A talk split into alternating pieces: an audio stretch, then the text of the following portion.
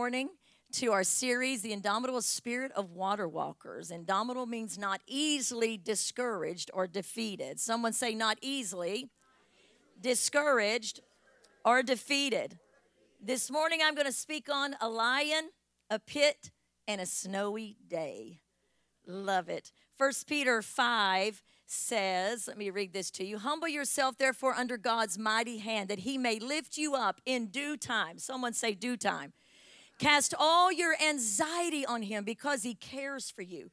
Be alert and of sober mind. Your enemy, the devil, prowls around like a roaring lion, looking for someone to devour. Resist him, standing firm in your faith because you know the family believers all through the world are going through the same thing you are.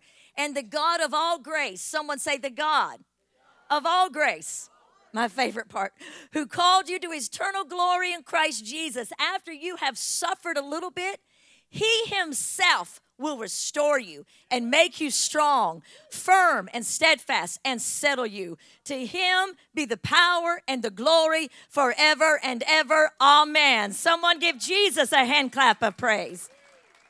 Father, in the name of Jesus, we welcome your Holy Spirit here for those listening by podcast and most of all those in this room. Come, Holy Spirit, and speak as only you can.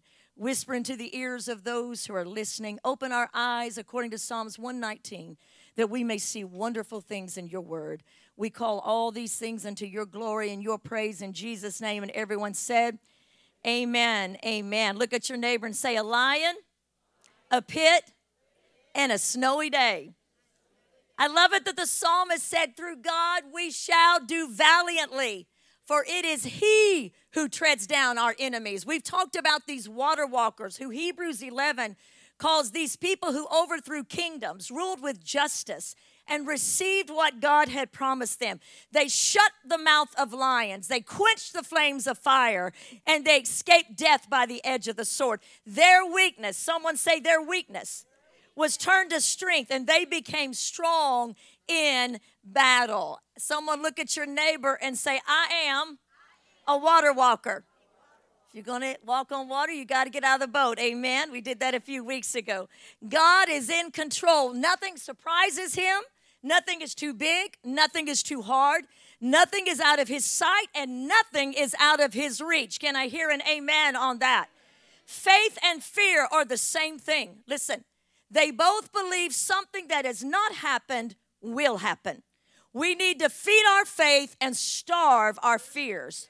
Which are you feeding the most? Because faith is powerful. Faith moves mountains. Faith opens doors. Faith calms fear. Faith in God always wins the battle. Can I get an amen? Years ago, Pastor Billy told me that a thing that we often make a mistake with, he's one of my elders, is instead of working on our faith, we work on our escape we try to escape what we're going through. I mean, there's these cool rooms called escape rooms, and you pay and then you challenge each other to get out of it. Maybe we ought to have a faith room and see who can stay in that room the longest. Come on, somebody. Just thought that might bless you. In 2 Samuel 23rd chapter in the 20th verse, Benaiah the son of Jehoiada, a valiant fighter from Kabzeel, performed great exploits. He struck down Moab's two mighty warriors. He also went down into a pit on a snowy day and he killed a lion. He also struck down a huge Egyptian, although the Egyptian had a spear in his hand. Benaiah went against him with a club. Come on, somebody. Such were the exploits of Benaiah, and David put him in charge of his bodyguard. I present to you this morning what you've been through qualifies you for what is to come. Nothing is wasted. No time is wasted. No pain is wasted. No trial is wasted. I heard the Lord say in the middle of the night something He said over and over again I will restore the years that the locust have eaten. I will redeem pain. I will redeem trials. I will do it because I am the Lord. Someone say, Amen.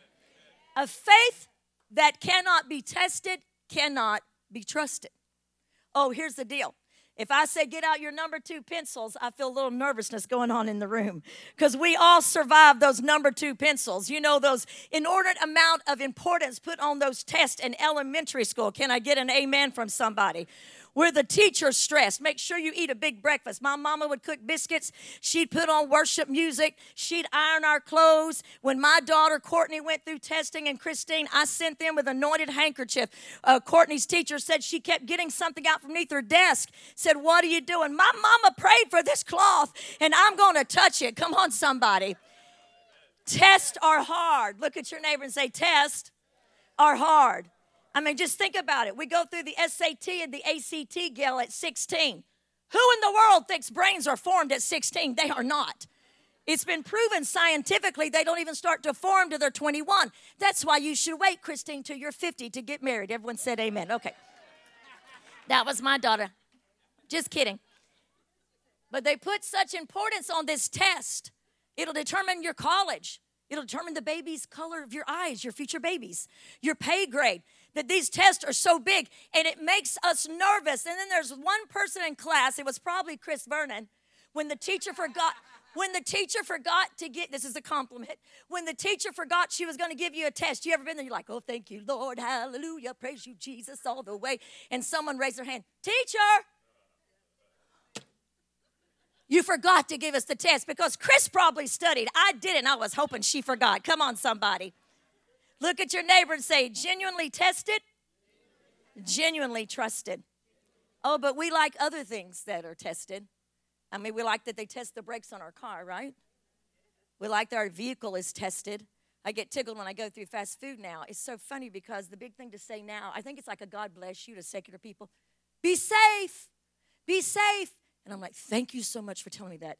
Prior to you telling me that, I was going to do a Willie's I was going to hit that pole as fast as I could in fact, I was going to get on the interstate and go 120 screaming, Whoa! Thank you. But we want people to be safe. Look at your neighbor and say, Be safe. We like things that are tested. We like that pilots have to pass a test to fly us. Can I get an amen? I mean, I'm thankful.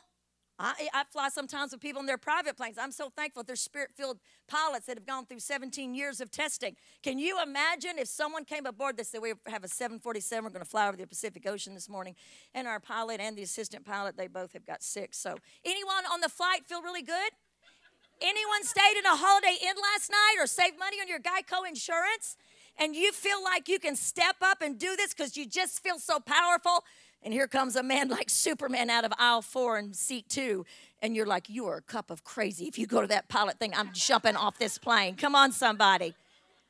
Genuinely tested and genuinely trusted.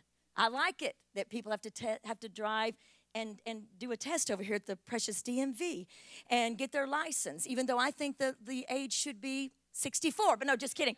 But you know, I'm glad that the other drivers, there's some, I know you got a question with me. How did they pass? Come on, somebody. But faith that has been tested can be trusted. Faith that's been tested. Peter said in 1 Peter 7, these trials are only to test your faith that it is strong and pure. Because your faith is being tested by fire. So it can be like gold because it's more precious to God than gold. So your faith must remain strong in fiery trials because it will bring great glory to Jesus Christ. Genuinely tested and genuinely trusted. In a pit with a lion on a snowy day. Benaiah, he faces an Egyptian with a spear. I love this because Matt, he's got a spear. There's no guns, there's no AK 47s, there's no Glocks. I was married to a gun owner, so I know these guns. There's no rifles, there's no bows to shoot deer season. There's no bows to shoot turkey. He's got a club. Look at your neighbor and say, a club. And that's not one you go dance at, people. It's a club that you hit things with. He's got a club. I love that. You know what? The Bible says no weapon formed against us will prosper. And that when the enemy comes in, like a flood, the Spirit of the Lord lifts up a standard. You know what? The enemy doesn't know which weapon God's going to have you use because it's going to be different. Today, against the enemy, it may be the word. It should always be the word, but tomorrow it may be worship. The next day, God may say, Stand, and having done all stand. The next day, He may say, Forgive your enemies. Ouch. The next day, He may say, Shout and see the walls fall. The next day, He may say, Be quiet and still. The Lord is present. The next day, He may say, Write a note to someone that's hurting. Go cook a meal for someone. You see, God has many weapons of righteousness, like the club that Benaiah used, and the enemy never knows what the Holy Spirit is going to put put in your hands and say, This is the weapon today that will bring victory. Somebody give Jesus a shout of praise. In a pit with a lion on a snowy day. Going against a lion any day is not good for me. Can I get an amen? I don't even want to touch one through a fence, but then do it in the snow. If you've never had some real experiences with snow, and if you're so young, you escaped Snowmageddon of March 12th, 1993, right here in Bradley County, my people. Pastor Hank and Courtney was way before Christine was born, and Aunt Shirley, who was living with us, headed to the theater. I mean, the, the weather, the FM model, I read, Austin, you love it, I read a weatherman's uh, blog about this. The LFM model was very accurate with the storm, but the problem was they kept saying it's going to be bad, but it was in the 70s and everything was blooming. And they've lied to us before. Can I get an amen? We brought all that bread and milk. They didn't lie, they just didn't know what the model was. They wanted to be safe. And all the bread and milk flew off the shelf, so this time we say, ah, they're wrong. It's blooming. And we drove to the theater. There used to be a theater over here where Witherspoon's was. Anybody remember that? The Carmike back in the day when we rode on Pony Express. And so we pulled in to that theater and it's snowing and it's shut down. And Pastor Hank and I go, bunch of wimps, bunch of cowards, can't believe this. It's not going to snow. This is ridiculous. We went home and first we stopped at Blockbuster because that's where you go when it snows back in the day. Come on, somebody. Wave a hand for Blockbusters. They're gone. Uh, there's one living, I think. So we went back home. But the next morning, someone say the next morning. As our church mother, Kate Burning, said when she looked out her window, she's gone to be with the Lord she said, Dear God, it's the end of times. Because the snow was so deep, it covered our window, it covered our door. How many lived through it? You couldn't see. I mean, it was the craziest thing because what he said, instead of a thunderstorm, we had a thunder snow in the wee hours of the night. It kept drifting and drifting. People were woke up to lightning, awakened to lightning in the middle of the night. And when we woke up, we could not believe it. Everybody was right, and we were locked in for what we sensed would be the rest of our lives. Can I get an amen? Well, Pastor Hank and Pastor Tim, Pastor Tim's not here, he's doing a wedding. He's going to tell you about the revival he held last weekend. But they, Pastor Tim finally got to us within two days. He got to four wheeler to the end of our street, and then he walked up with his mountain boots, got Pastor Hank, no cell phones, and they went out to save the Church of the Harvest Fellowship. Come on. They went house to house checking on people. This is true. Um, what was so funny is they ran into our worship leader at that time. His name was Mike, and he was dating a girl named Wendy. And they had had dinner that night. They, like us, didn't think it was snow. So when they got to their apartment and they both came out, they came out yelling, We did nothing, Pastor. I promise you. We did nothing. We were just having dinner. It was snow Mageddon. Someone say, Snow. Mageddon. And they went house to house saving people, mothers that were doing things with formula. It was scary. Driving in the snow is hard. Walking in the snow, that snow was uncrossable for days, a slippery mess. And really, that's why we all kind of still get nervous, don't we? Every March, everyone's saying, Do you think a snowmageddon is going to come? Do you see a thunder? Has the Lord spoken anything to you? Do I need to get a generator? Do I need to move down to Florida? Everything, because once you go through something like that, you never forget it. Someone say, You never forget it. So I don't want to face a lion on a sunny day, but I don't want to face him when I'm walking on snow and it's icy. And I definitely don't want to be in a pit with him. Don't want to be in there. We don't know how they both got in the pit. Scholars disagree. All we know is they both got in the pit. Probably if we were to TH uh, our big screens and we were watching 3D, we'd be watching Benaiah go and we'd see there comes that lion. There sees Benaiah, sees the lion. The lion sees Benaiah. He looks back at the lion and all of a sudden the lion goes to lunge, but he falls through into a pit. And you would think at that point Benaiah would just scream, Run, save your life. Come on, somebody, right? Pastor Hank took a group of men to Alaska one time and he was they, they were warned about the bears and he was lacing up his shoes and uh, one of the men that went with him named mike said why are you lacing up your shoes pastor? You know because pastor was just an outdoors and said what, what are you doing pastor? He goes i'm getting ready to run. Why do you need to run? He goes i don't have to outrun a bear. I just have to outrun you. That's all i've got to do. Come on somebody. And they laughed about that for years. It's so funny. But all of a sudden they both went down into that pit. I don't know if you've ever had conditions like a snowy day Benaiah didn't have a hunting rifle or a Land Rover. This was no game park safari.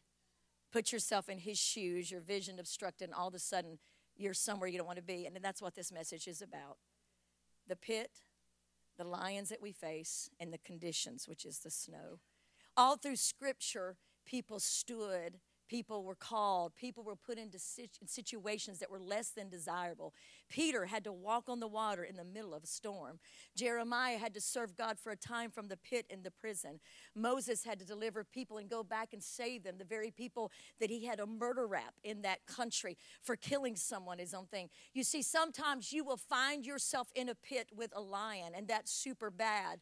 But finding yourself in a pit with a lion on a snowy day qualifies for the childhood book terrible, no good, horrible, very bad day. Can I get an amen? The odds for Benaiah are 100 to 1. And in that moment, when you're in a situation with circumstances like snow, in a pit, a place you don't want to be, on a snowy day, and there's a lion in those moments of fear and trepidation, when you wonder how it's going to work out, and I'll journey through this as we go, always the enemy will give you a list of those who didn't survive those very odds. Can I get an amen? He won't take you to the hall of fame, he'll take you to the hall of failure. Everyone that went through what you're going through and it didn't work well, I always tell those at Hope House keep your eyes, and I'll make a list for you and connect you with them on social media. Keep your eyes on the ones that have been clean, like Pastor Hank from cocaine, for 38 years before he went to heaven. Keep your eyes on those that have survived, like Misty Haggard. He'll know, he'll take you to the hole of disappointment. Every time, if you're believing for restoration, he'll show you everyone, oh, yeah, they hadn't spoken to each other in 17,000 years. We haven't even lived that long, but they're going to tell you that. You see, the Spirit of the Lord will consistently walk you through the hall of fame of those who overcame, over those who faced lions, so to speak, in a pit on a snowy day, and they overcame because greater was He that was with them than He that was in the world. Come on, give God a hand clap of praise. But listen to this Benaiah says, on his resume, I killed a lion on a snowy day. Looks pretty impressive, right? So David's going through resumes for his head bodyguard. Majored in security at Jerusalem. No. Internship at the palace guard. No. Worked at Brink's armored chariot for Jerusalem. No. I killed a lion on a snowy day.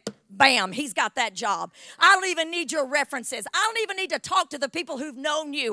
All I know is what you overcame just qualified you to be in a position. What you are overcoming qualifies you for a place in the kingdom. It does not defeat you, but it qualifies you. Someone give Jesus a bigger praise than that. What if the life and future that you and I want is in our biggest problem? our worst failure, our greatest fear, the things we didn't think we'd ever want to be over or be in. If you wait for perfect conditions, we've said this every week, you'll never get anything done. If you say, when the situation ceases, when I get the right look about myself, I'll do the work of God. I hear a lot of women say that. When I get my weakness, there's no right look. When I get my weaknesses in control, then I'll get in the race. Even though the psalmist says, through pressure, you have enlarged me. What if the circumstances that are given us are the very things that put us under pressure to show us we can do more than we thought we could do? That we are raised up in the midst of circumstances to say, I'm going to press in, I'm going to get in the race, I'm going to grab my club, I'm going to, in the pit, face that lion of fear and say, you know what? I'm not going to wait till I feel strong. I'm not going to wait till I have it all together because you will never have it all together. Neither will I. I'm going to use what I have where I am to do the work of the kingdom right now. If it's on a snowy day in a pit against a lion, count me in. Someone give Jesus a hand clap of praise. We're not talking about the real lions. Look at your neighbor say, She ain't talking about the real lions. Nobody getting crazy. Look at your neighbor and say, She's not talking about the real lions. Don't let the mental lions keep you from experiencing what God has to offer you. That double is scary. God is in the resume building business. He uses past experiences to prepare us for future opportunities, disguised in man eating lions sometimes. How we react when we encounter those determine our future and our destiny. We can cower and run, or we can make our stand I want to submit to you, water walkers, this morning the lions you have fought, the pits you fell into, the conditions you overcame qualified you. God turns what could have been a bad break and a heartbreaking page of your story into an adventure and a place where people said nobody but God could have gotten them out. And I'm not just talking about traveling to other countries. I'm not just talking about making big bold steps. I'm talking about small acts of courage that are dominoes. I'm not asking you this morning to be a bungee jumping tornado chasing crazy person. Come on somebody. But I'm calling you to be classy and show up in your life. The Romans 12 in the message says, here's what I'm saying. Take your everyday ordinary ordinary life. You're sleeping, you're eating, you're going to work, you're walking around. Place it before God as an offering. Embracing what God does for you is the best thing. Don't become so well adjusted to your culture that you fit in without thinking, but recognize that God will bring the best out of you and God will bring glory out of your pain. Someone say, Amen. No one rolls out the red carpet for adversity and say, Oh, I hope I go through a trial. I hope I have a lot of responsibilities this week. In fact, I hope the boss just puts like 50 times more stuff on me. I hope every day is just chaotic for mine to be. I hope everyone just has a crazy day. Everyone in this church, you know, and I'm just on the phone all day long helping people and, and traveling around, getting them out of their pits and their lines. None of us re- lay out the red carpet, but there is the adversity effect. Look at your neighbor and say the adversity effect. You see, it's adversity that gave Benaiah the opportunity. He distinguished himself as a warrior. No adversity equals no opportunity. Adversity is the seedbed of opportunity. Wild lions make valiant warriors just as rough seas make great sailors. We all want zero gravity. That means nothing. You know, just a life sitting on a lily pad. Come on, somebody. Palm trees swaying and an iced tea in your hand. That's why you love vacation. Amen. That's why we love the sound of oceans. But even those that live near the ocean have adversity. Look at your neighbor and say, adversity. But listen, zero gravity is dangerous. Scientists have studied astronauts. They can't walk right for many years. They can barely enter the Earth's atmosphere. I'm convinced that God uses the people most who have experienced the most adversity. This isn't necessarily what I like, but Scripture confirms it. Adversity produces an increased capacity to serve God. Can I get an amen? Scientists around Alfred Adler conducted a fascinating research project in the beginning of the 21st century that 70% of those that suffered from optical anomalies, degenerate traces in their ears or eyes, grew up to be great people.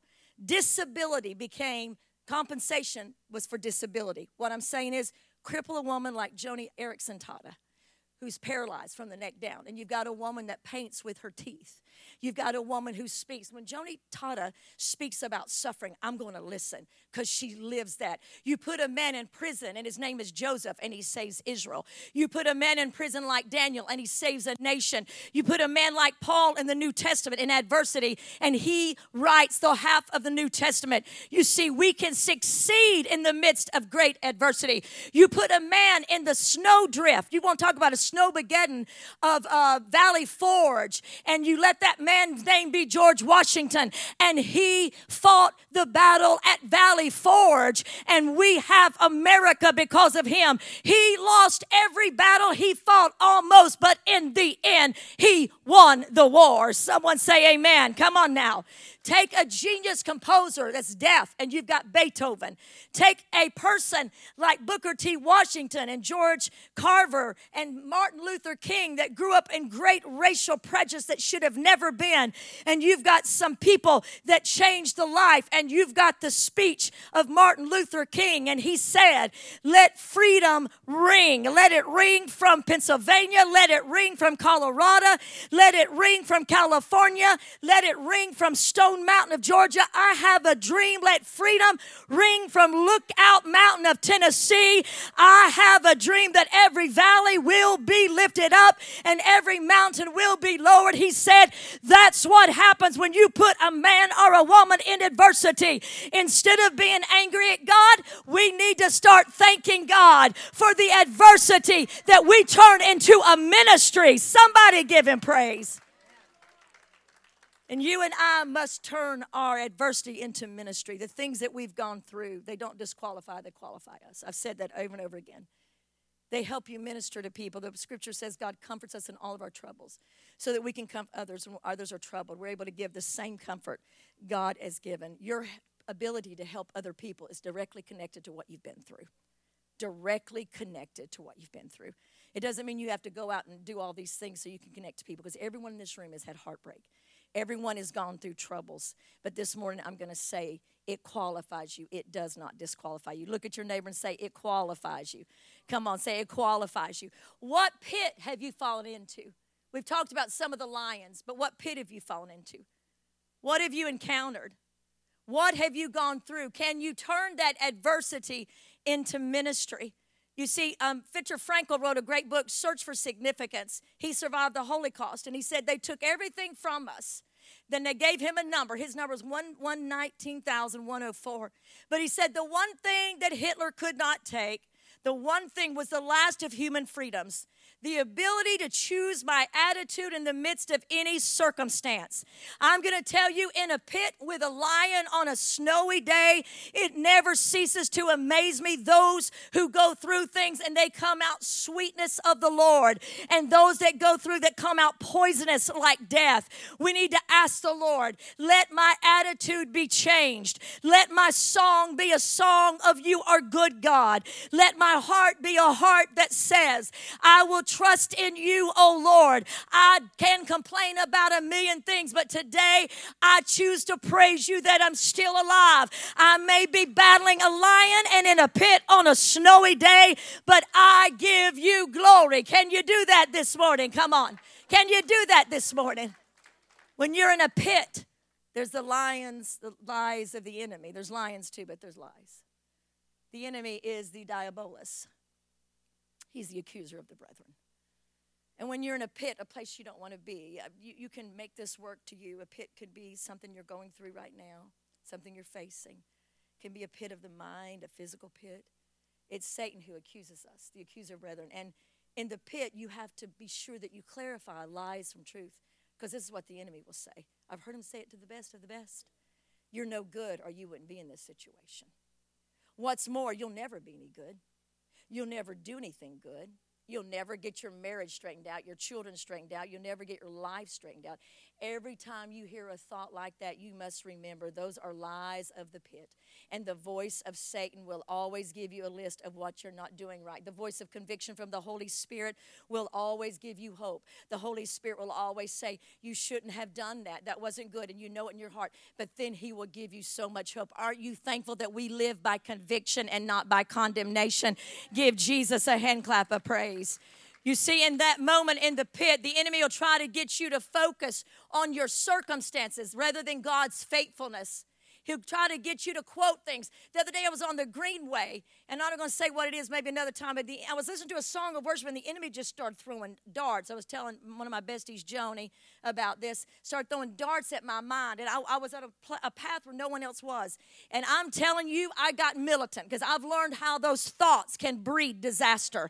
And out loud, I said, I went, I went into an argument with him. I mean, I thought if someone comes by and calls the popo and says I'm crazy, I'm going to go with joy. Come on, somebody.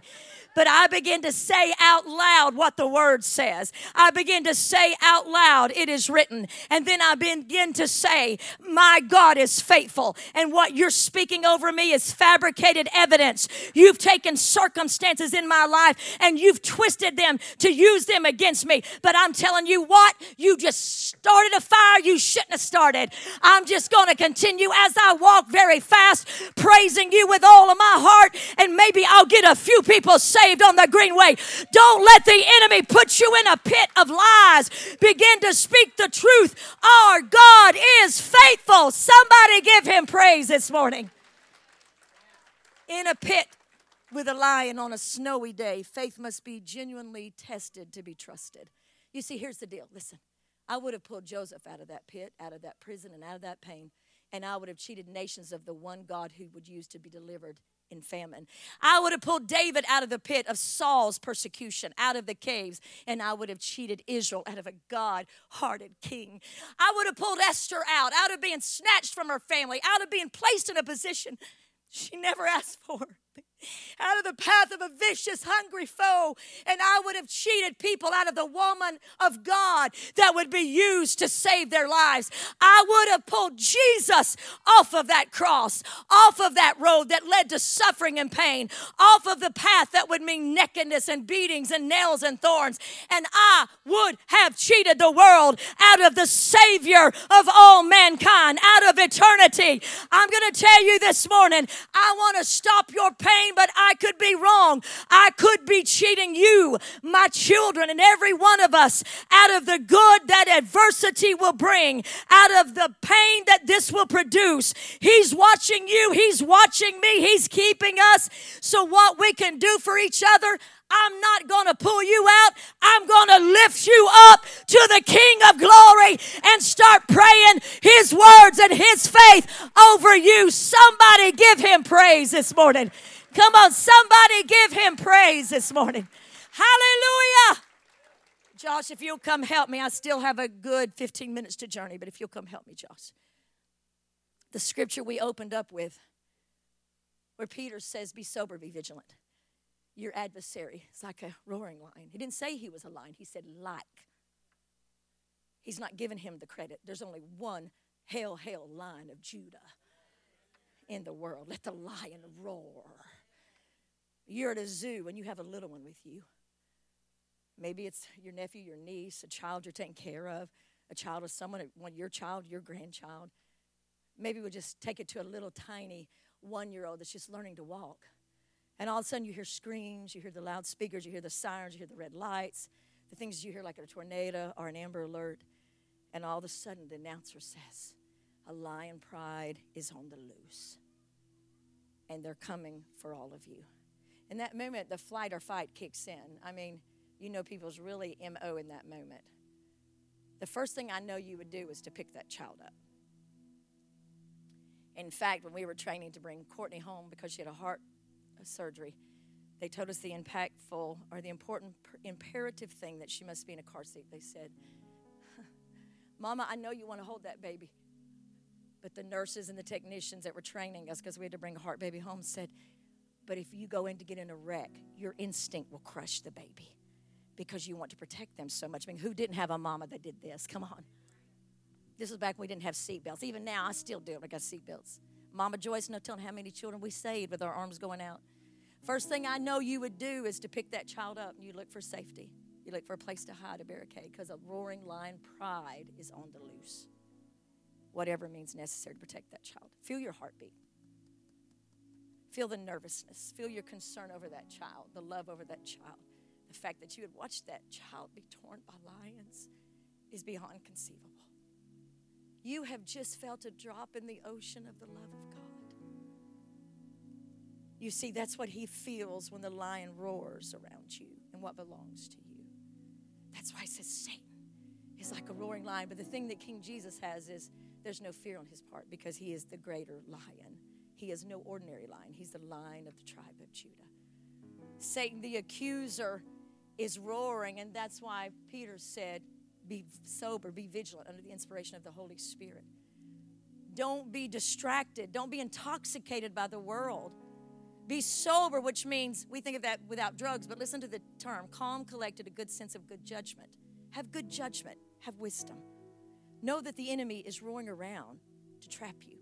He wants to devour you, which means gulp you down, accuse you, and he wants to make you weak and anemic. You see, I've often felt this even as lead pastor and as co pastor with Pastor Hank and all my ministry. I felt times that I was almost anemic spiritually, like I lost all my strength. Anybody else ever been there? Because the enemy is roaring like a lion. The thing about 1 Peter 5, if I were to give it a theme, it would not be the roaring lion, it would be where Jesus says, Cast all your cares on me, for I care for you. Satan is coming for you, but I care for you. I'm greater than a parent at a zoo with a pride of lions on the loose. I am the King, the Almighty God. God sees you and I as his precious children. Yes, we're warriors, but he remembers the warrior as a child. And I don't know about you, but sometimes I just need King Jesus to come pick me up when the pride of the lions called Satan and his lieutenants are roaring around me. I can't see them. Thank you, Jesus. I can't always feel them, but there's this battle in the mind that we as believers get. And in that moment, we need to know alarms are going off in heaven. There's an child of God alert going, and angels are moving, and the power of the Holy Ghost comes and swooshes around you and says, I've got this one. I've got this one. You are in my heart. You are in my hands. He who touches you touches the apple of my eye. Give the Lord a hand clap of praise. Hallelujah. The word careth is taken from the Greek word melei, which means to be concerned, thoughtful, interested, concerned. He is concerned about you today. He is thoughtful. He is interested in you. Christ is not trying to take something from you, He's trying to give you something. The Bible says the thief comes to, but I have come to give life and that more abundantly. He's trying to give life, and that is which the filter that you look at things this morning. You look through that filter of, will this give me life? Not will it give me pleasure, because there is pleasure in sin for a season but will it give me life? You see, the accuser will try to take advantage in Second Corinthians. He roars like a lion, he's like a sin prosecutor. The great Rick Renner talks about in his discourse of the Greek. This means that in the in the middle he'll say, "You're in this mess because of your dumb mistakes. You really are sowing what you are reaping what you sowed. There's no way out. You're paying for your past. Your kids are a mess because you fell. He forgot that God's perfect children fell in the garden. Can I get an amen? You're going to be bankrupt because you spent too much money. You're going to lose your house because you're not budgeting your fact. You see, the enemy will use facts and fabricate evidence. And what we have to say is, I'm going to cast. Cast means to throw. Everyone say throw. It's kind of like the childhood game hot potato. Did you ever play that with a real hot potato and you just try to get it out of your hands? God says when cares come to choke you and to strangle you in a pit with a lion on a snowy day, what you've got to do is shift the weight to the king. Olympic term is also used about cast. It's the Olympic throwers. Um, Alex does this. They throw like this. That's what you and I are supposed to do with our cares because we can either live overwhelmed by it all or overshadowed by the Almighty God. Psalms 91 I will dwell in the secret place of the Most High, I will dwell under the shadow of the Almighty. Will you be overwhelmed or overshadowed? Someone give Jesus a hand that you're going to choose to be overshadowed. Hallelujah. Cast all your care, even the little things, in the pit of life, this fallen world, the lion, the roaring lion. The circumstances is the snow. Take that difficulty, take that challenge, and shift it to God. Shift it. You see, then He will give you perfect peace. And that is a soft pillow for a tired and anxious heart. When you go to bed at night, envision yourself with your head on that pillow saying, You know what? He cares for me. You see, the human frame was never meant to carry the weight of the world. Only one man was capable of carrying the world, and his name is Christ Jesus.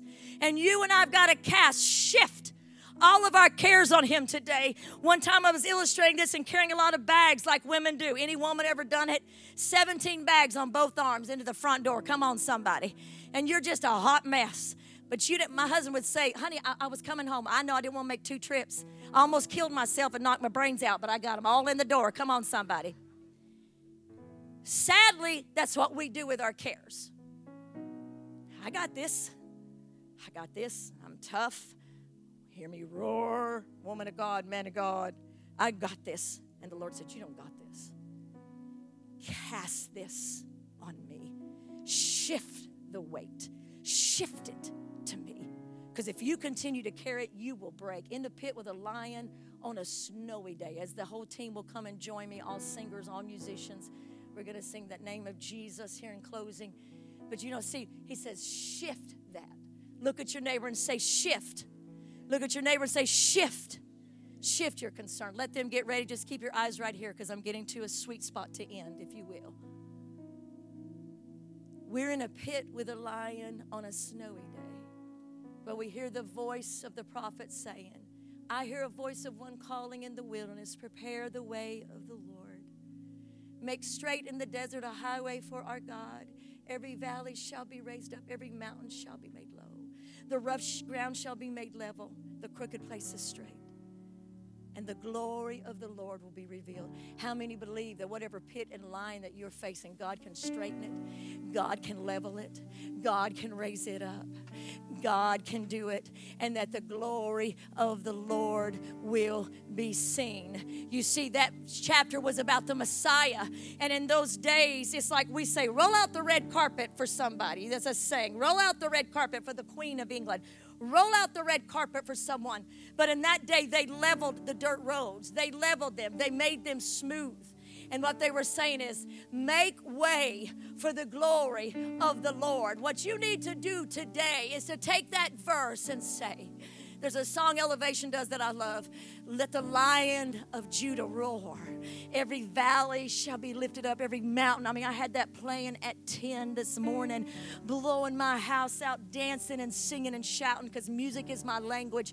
But what I love about it is it's saying that you and I can say today, whatever snowy days, circumstances we did not know, that God calls us in the midst of those circumstances to be His people in a pit, a place we didn't want to be, a place we didn't want to dwell, facing a lion that's roaring around us. But what we have to say today, Jesus, I'm rolling out the red carpet for you. Show your glory in this situation in my life. Show your glory in my children. Show your glory in my job. Show your glory in my church. Show your glory in your servant, Lord God, at this place I never asked for. Lord, lay out the red carpet. Bring the valleys up. Lower the mountains. Make way for the coming of the Lord. Someone give him praise. Hallelujah. Hallelujah. I love it as we prepare. Listen to me. God paid a ransom, the Bible says in 1 Peter 1, to save you from the empty life you inherited. And the ransom he paid was not with gold or silver, Brother Ron. He paid for with the precious lifeblood of Jesus Christ, the sinless, spotless Lamb. He did this. He ransomed you with his blood. And I love in Revelation 4, somewhere I've preached often, but let me just stop by this moment on our closing section. And it's where John is in the book of Revelation 5, and he sees the scroll, and no one can open it. No one's worthy. And an angel yells out, Who is worthy to open the scroll? And it says they searched in the heavens, they searched underneath, they searched in the seas, and no one was found worthy. And John began to weep and weep because in that scroll, it was the end of the matter, how things are going to turn out, the next part of the destiny, the next part of our life. And John's weeping, and then an angel tapped him on the shoulder, an elder, and said, Do not weep. Behold, and he points to the center of the heavens, the lion of the tribe of Judah, the root of David has prevailed, and he has overcome. He, I'm not done yet, but he is not an ordinary lion. He does not roam around looking who he can devour. He's the lion to put all other lions to rest. Give him a praise this morning. But the cool thing is, I never noticed or I put together till this morning early. John heard, looked, and saw it. The lion of Judah has prevailed. But when he looked, it says, and I saw a lamb.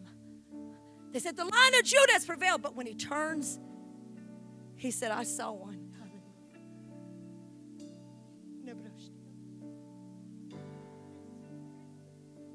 I saw a lamb looking like he had been slain.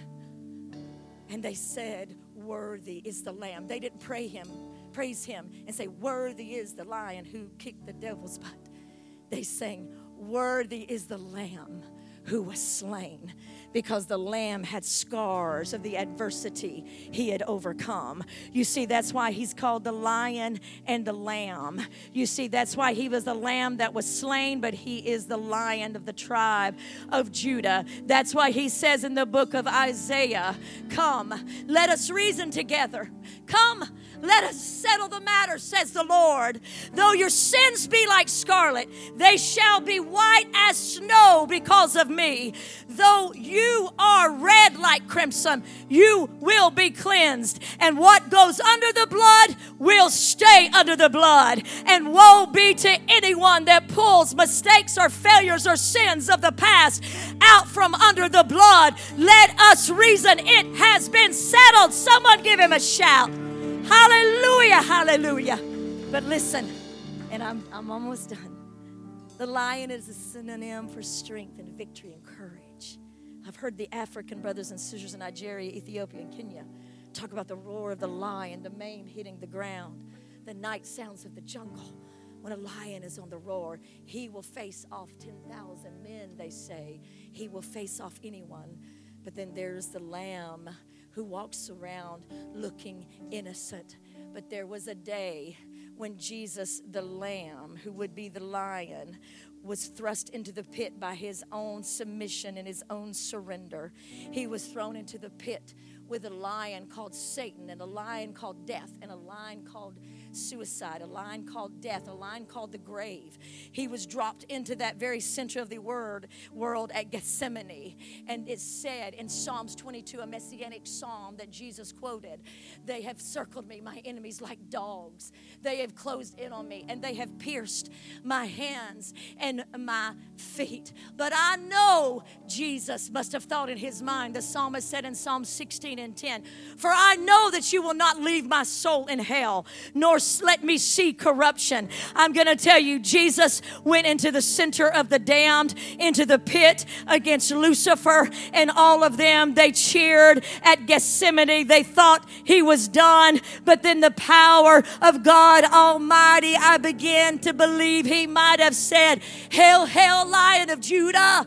Let the lion roar. And the Holy Spirit went into the center of damn and he resurrected Jesus from the center of hell hell and grave to the right hand of Almighty God, where all heaven began to proclaim, Worthy is the Lamb, hail lion of Judah, you have overcome. Somebody stand up and give him praise this morning. Somebody give him the praise he's worthy of.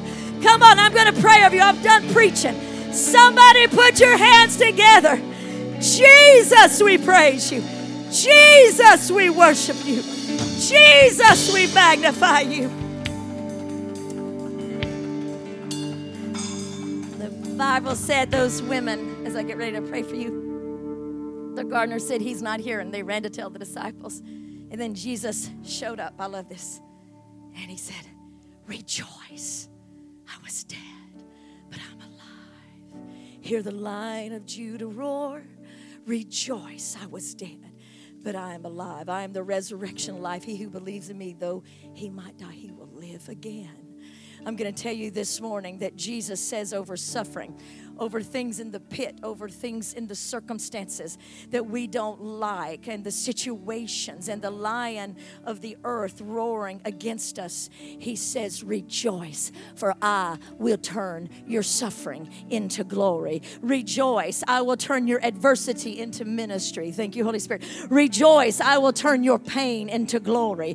Rejoice, I will take what came to destroy you, and I will turn it for your good. Hear the lion of Judah roar. Before we pray for you one more time, give him the best praise this morning. Hallelujah, hallelujah. At Calvary, the lion of Judah roared, and he invites you to share in his glory this morning in his grace. If you respond to his invitation, he will complete you, make you what you ought to be, establish you strengthen you and settle you. How many would love to be established, strengthened, and settled and have some things just strengthen you this morning? He is here for you as every eye is closed. If you're here this morning before we pray corporately and you want to come back to the Lord and you hear Him calling you, as every eye is closed, if that's you, if you just lift your hand right where you are this morning, we're going to pray for you. I'm not going to have you come down. God bless you. And God bless you. God bless you. God bless you. He's here for you today. He's here. He's here for you today. He's here for you today. He's here.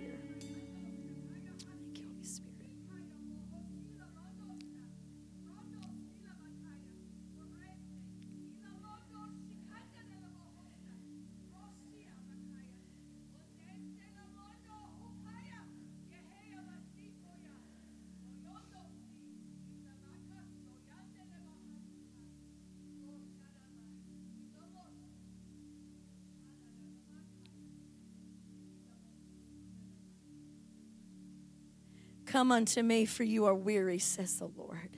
I see your pits, the things that you desperately want to get out of. And you have done all that you know to do, but I, the Lord, say to you today, it is my power that will lift you out of that pit at the right time. I say to you today that the enemy has tried to vex your mind with anxiety and worry and thoughts of fear and doubt. He has troubled you, saying, This will never happen in your life. This will never come together. All of this has been wasted, good and bad. He begins to paint a portrait of losses and also paints a portrait of things you've done in my name. And you think, When, oh Lord, when will I see you do the things that you put in my heart years ago? The Lord says, My time is not slow as some understand slowness, but I will perform that which I spoke to you. Let my glory be seen in you in this moment. Let the power of Jesus Christ be revealed in you as he begins to walk in you and through you. It is his roar through you that will save those around you. It is his roar through you that will bring deliverance. The enemy has sought to destroy your roar, but I say to you today, I am empowering your war to come forth even more. Your roar will not be defeated, says the Spirit of the Lord. Trust in me this hour and know that I, the Lord, will do it. Thus saith the Spirit of the Lord. Somebody give the Lord a hand clap of praise and receive his word receive his word receive we receive your word lord we receive your word if you lifted your hand i want everyone in the room to repeat this prayer in the name of jesus i come to you father Receive me today. I confess I'm away from you, and I ask you to take me back. Let today be the first day of the rest of my life. In Jesus' name. Let's give Jesus a hand clap of praise for that. Hallelujah. For whatever you need from the Lord, we're going to sing this song and worship. If there's some pits in your life that you just need out, if there's some lies from the enemy, when we're talking about pits, we're talking about situations, circumstances. The snow, the things that just seem hard, the Lord wants you to do this, but you're dealing with this. I feel like the Spirit of the Lord saying there's some things that need to be redeemed this morning. You need to have hope that they're being redeemed. And He says, I am the Lord that will restore you. Someone's looking at some things from the past and they're wondering how the Lord will restore them. He says, I'm the Lord who restores. I love what He said in His interpretation of the tongues. That sometimes the enemy paints a portrait, I believe he said it this way, of things we've done right or wrong and tries to condemn us over both of them. But he's here to encourage you. Would you just make this house a place of worship? We're going to sing just a couple of lines of this and we're going to pray over you. Let's just sing it to his kingdom right now. I just want to speak. Come on, make your place where you are a place of worship, a place of surrender over every heart and every, mind. Come on and sing it. Cause I know there is peace within your presence. I speak Jesus. Begin to speak Jesus over your situation right now. I just want to speak the name of Jesus. We speak your name, Lord Jesus. Every dark addiction Over starts every to break. pit, Lord, every situation. Declaring there is hope and there is freedom. More than that, thank you for your anointing in this room because it destroys yokes.